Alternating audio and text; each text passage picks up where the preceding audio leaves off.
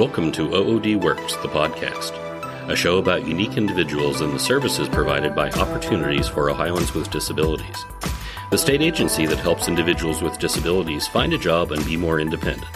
Here's your host, Kim Jump. In this episode of OOD Works podcast, my colleague Fern Mealy, Constituent Communications Manager, sits down with Dr. Bill Darling, Director of Assistive Technology of Ohio, College of Engineering at The Ohio State University.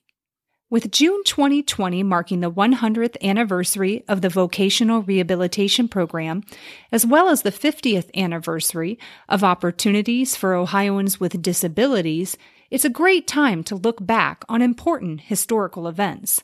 This episode shines light on Simeon Fess, an Ohioan unfamiliar to many, but Simeon was an important figure in the vocational rehabilitation program during his service as a U.S. Congressman. Bill shares how he learned about the Smith Fess Act while studying for his master's degree in rehabilitation counseling from Southern Illinois University.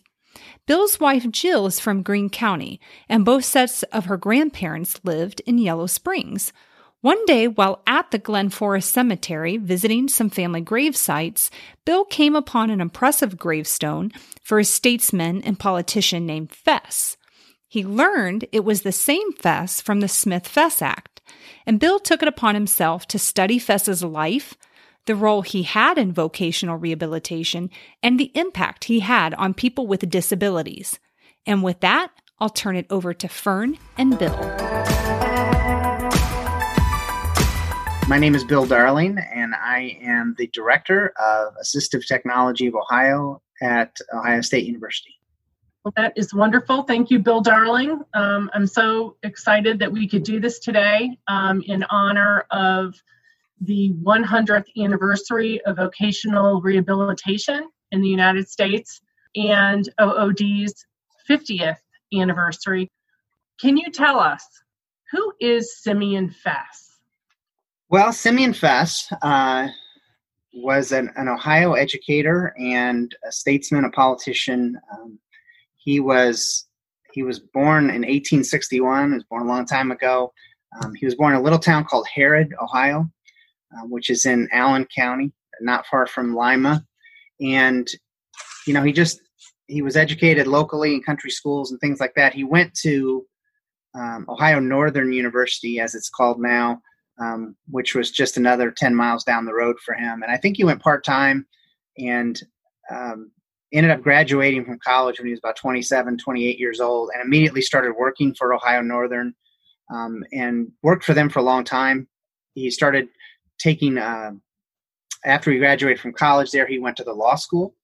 Uh, gradually and became eventually graduated from Ohio Northern University Law School, but he was also a, a an administrator there. He eventually became the dean of the law school at Ohio Northern and the vice president of the university. Um, so one of the things that he has in common with our current governors, they're both graduates of, of the law school at Ohio Northern University. Um, but Simeon Fess eventually went to Chicago. Uh, he, he worked at the University of Chicago, very prestigious university there.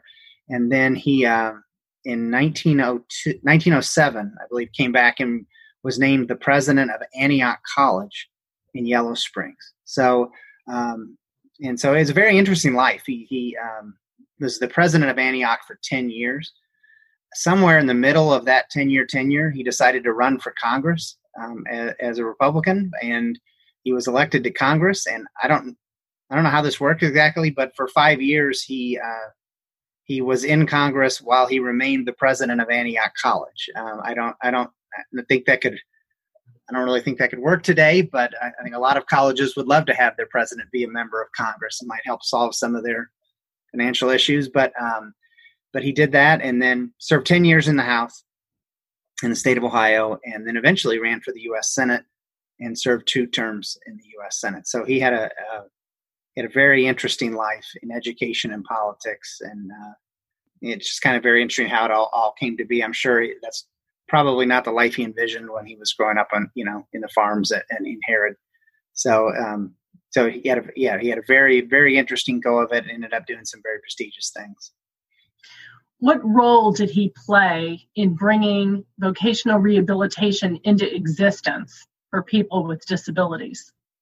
Well, it's it's an interesting thing. You know, um, he was the the uh, the author of a very important, you know, the, the, the Smith-Fess Act of 1920. But before that, I mean, they had a um, he, you know, he did not invent the concept of vocational rehabilitation. The, the country had a long-standing tradition of trying to do right by soldiers, people that were fighting in the wars. Um, I think one of the very first American pieces of legislation was uh, the Continental Congress passed a law to provide pensions for widows of soldiers that were killed in the Revolutionary War. I mean, it's, it's something they've always been interested in. And so when we knew we were going to World War One, um, and that, that, that, there was an acknowledgement there, and, and Simeon Fess didn't wasn't part of this legislation, at least on a sponsorship level, but they had laws in place. They put laws in place to acknowledge the fact that people were going to be coming back from World War One um, as different people. They were going to be coming back as people with disabilities, uh, missing limbs, blind, things like that, in wheelchairs. You know, and then they deserved they deserved um, our investment. They deserved a chance to. They're not going to be able to go back to the farms or to the uh, the factories, but they still had you know fought for their country, and so the government felt it was a worthy investment to try to get them different skills, something that they could go on and have a productive life what Simeon Fess deserves the credit for is that he saw a broader picture and that that this was a wonderful concept that the injured soldiers, disabled veterans are not the only people that could benefit from this mindset and this type of idea because they're not the only people that are facing physical challenges. The world was completely different. The world of work was different back then. You know, he was elected to Congress in 1912, I believe. And anyone who's ever read you've ever read The Jungle by Upton Sinclair, which was written about five years before that, you know what a scary place the world of work could be. I think that was the meat packing industry that that the author was was highlighting. But it was a place where you could get significantly injured, great and grievously injured. And back then, there were almost no protections in place for injured workers. They would just, you know, if you couldn't do it, they'd get rid of you and hire somebody else. So there were a lot of people in America that were that were in that same position that disabled soldiers, disabled veterans were coming back in, and they needed the same kind of services, and they had the same right to to to seek a dignified life, to have to have a trade, to be able to earn a living and provide for themselves. So, Simeon Fess was really the one that that looked at the broader picture and said, you know, that that, that this this I, I like this idea for a system. I like the, the ability to reach out and help these people and to have it end with a job. I mean that that is you know the dignity of a job is incredibly important, and so he really with this with in partnership with uh, his his uh, partner in the Senate, which was Hoke Hoke Smith from Georgia, they passed a bill that uh, at least hoped to establish a, um, a, a nationwide system of providing specific vocational training, skill development, job search, all the things that they do, but at a wider for a wider group of people the initial target was were people that got hurt on the job primarily, but it was also widened out to include anyone for whatever reason that they were they found themselves in that situation. There would be a program hopefully in place for them to try to better their life. I don't think that Simeon Fess could have ever known what the system would become um, or how many millions of people would be affected by it. But that was the that was the that was the thinking that he had back then to to try to reach people who, you know, it, it is for the betterment of everyone, including them, if they if they if they learned a skill and went out and got a job and be able to have a productive life. That's wonderful. Can you also tell us um, what like since that time, since that since the Smith Fess Act was passed, what are some of the other developments over the years that have made accessibility in vocational rehab what they are today? Well, I mean, obviously, you, you, can start with the Americans with Disabilities Act, which I'll get to in, in, in a minute. But you know, the world of work changed in America um, when when Simeon Fess was envisioning a vocational rehabilitation system. Workers' compensation was not a universal concept yet. A handful of states had workers' comp laws and insurance and things like that, and it wasn't until I think 1949 or 1950 in which every state had workers' comp, which is incredibly important in this little world because work, workers' comp provided you had to pay injured workers a salary when they got hurt. You had to mm-hmm. cover their medical costs when they were uh, that were related to the injury, and then you had to pay somebody to come in and do the job that they were not able to do at that time. And employers started to figure out that this isn't really good business to have to have injuries. So the workers' compensation compensation system played a big role in making the world of work a little bit safer, and people's uh, employers started to see the benefits of having a safer workplace, which kind of changed who the system was for. It, they had started reaching out through the decades to, to people you would consider more traditional people with disabilities, maybe somebody that's never had a job. Um, the, the system at that point had been focused on returning people to employment following an injury or an illness.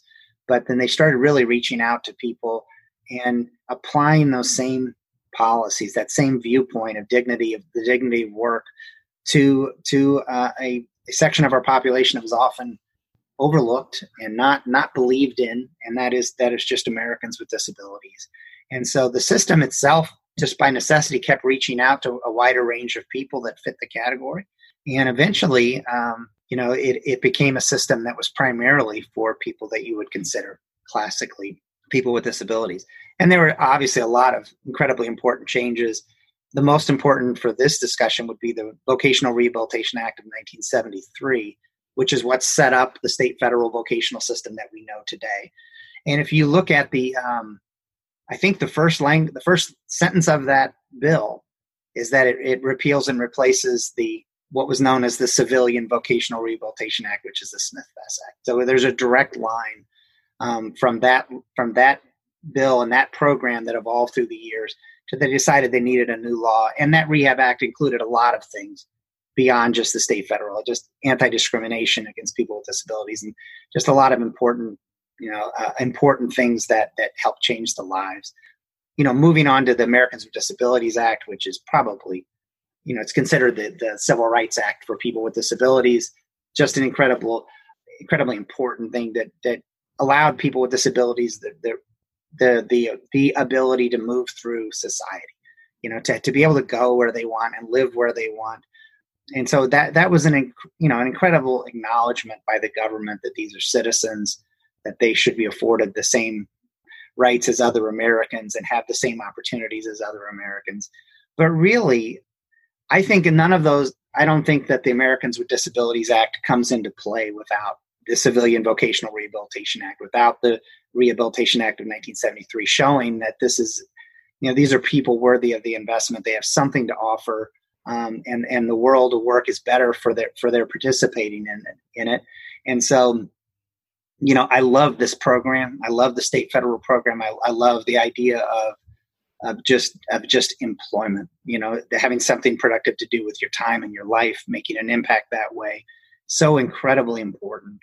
Um, and and one of the things that's kind of uh, sad in a way is I, I don't think Simeon, you know, when Simeon Fess passed away, he served two years in the Senate, uh, two terms in the Senate, 12 years. He, his Senate career ended in 1935 and he died in 1936. His gravestone says a lot of wonderful things about Simeon Fess. It doesn't mention, you know, this, it doesn't mention vocational rehabilitation of soldiers or injured workers or people with disabilities. And I think now in, in through the lens of history, that's an oversight. The impact that he had on millions of Americans with disabilities needs to be acknowledged. Um, and because this is such a wonderful program. And, um, you know, I, I think it would be great. And I think his family would probably be honored to know and have it officially recognized the impact that he had on the lives of so many people you know maybe he couldn't even have, have envisioned it at the time but it was but it is a truly amazing program that probably would have never come into being without his vision for trying to pr- provide a better life for people uh, for americans with disabilities. Absolutely. Absolutely. Can you tell us um, in closing can you tell us a little bit about the work that you're doing at assistive technology of ohio that's changing the future for people with disabilities. We're 100 years after that initial act. Before I get to that, I'd like to mention just a couple more things. Um, okay. A little shout out for our governor. I mean that that the fact that they both went to Ohio Northern is not the only is not the only uh, thing that they had in common. Um, they they're both from Yellow Springs in a sense. I mean, uh, the uh, Senator Fess was not born in Yellow Springs, but but Mike DeWine grew up in in Yellow Springs. Um, Mike DeWine's grandfather was a professor at Antioch College, and his grandparents on his mother's side are are buried at the Glen Forest Cemetery, not far from Simeon Fess. And that um, Simeon Fess's grave is literally right across the street from the house that Mike DeWine grew up in. And um, the other thing that's interesting about it is that when when Governor DeWine was Senator DeWine in in in 1998, federal programs go through a lot something called a reauthorization. You mm-hmm. look you look at it every four, five, or six years, whatever the law calls for, to try to you know take take the status of the law and how we doing, how can we make it better. In 1998, that that uh, job was given to a, a, you know a young senator from Ohio named Mike DeWine. So he was the uh, he was the chair of the subcommittee that was responsible for this legislation and this wonderful program, and he did a great job in 1998 of of, of bringing everyone together to talk about this law. How can we make it better? He had hearings in Washington. he had hearings in Columbus. He brought it, brought the show on the road, and got a lot of you know. He I think he was the legislator of the year for CSAVR for the tremendous job that he did, and it's just kind of an incredible, you know, the, the idea that there are two U.S. senators from Yellow Springs, Ohio, is is amazing. If you know Yellow Springs, the fact that they're both Republicans is statistically very unlikely but the the I but the, also the fact that Mike DeWine had a role in in you know in, in strengthening and making better this law, this idea that Simeon Fess, who is buried across the street, started in 1920, is kind of a neat way to come full circle for those for those two guys. And I think that you know Ohio has played an incredibly important role in in um, you don't get any more important than uh, the guy that wrote the law and the guy that made you know helped make the law better. Um, so I, I, think that Ohio should be very proud of the role that they played in the vocational rehabilitation of of Americans with disabilities. So just wanted to get that out there um, because it, it's a neat story and the tie that are, that something our state should be very proud of. But our agency at Ohio State is is a uh, Assistive Technology of Ohio is a program in the College of Engineering. It is an example, I think, Fern, of, of you know, the, the law was passed originally in 19, um, I get 1988, and it was called mm-hmm. something completely different. The, the Ohio, I mean, it was called the Technology Related Assistance to Individuals with Disabilities Act. And at the time, as with most federal programs, people thought, you know, well, yes, technology is important for people with disabilities, and Congress is about 10 years late to get on that train. But I don't think they had any idea at the time how prescient Congress was in passing this bill because technology took off and technology for people with disabilities took off and we actually had a system in place to acknowledge that to go out and try to educate professionals in the field people with disabilities their family members on the ways that technology can improve the lives of, of americans with disabilities. Um, so we you know we have a, a wonder it's just a wonderful program mostly based it's all focused on the types of technology that people can can um, can use to, to improve their lives. Um, and it can be for anything.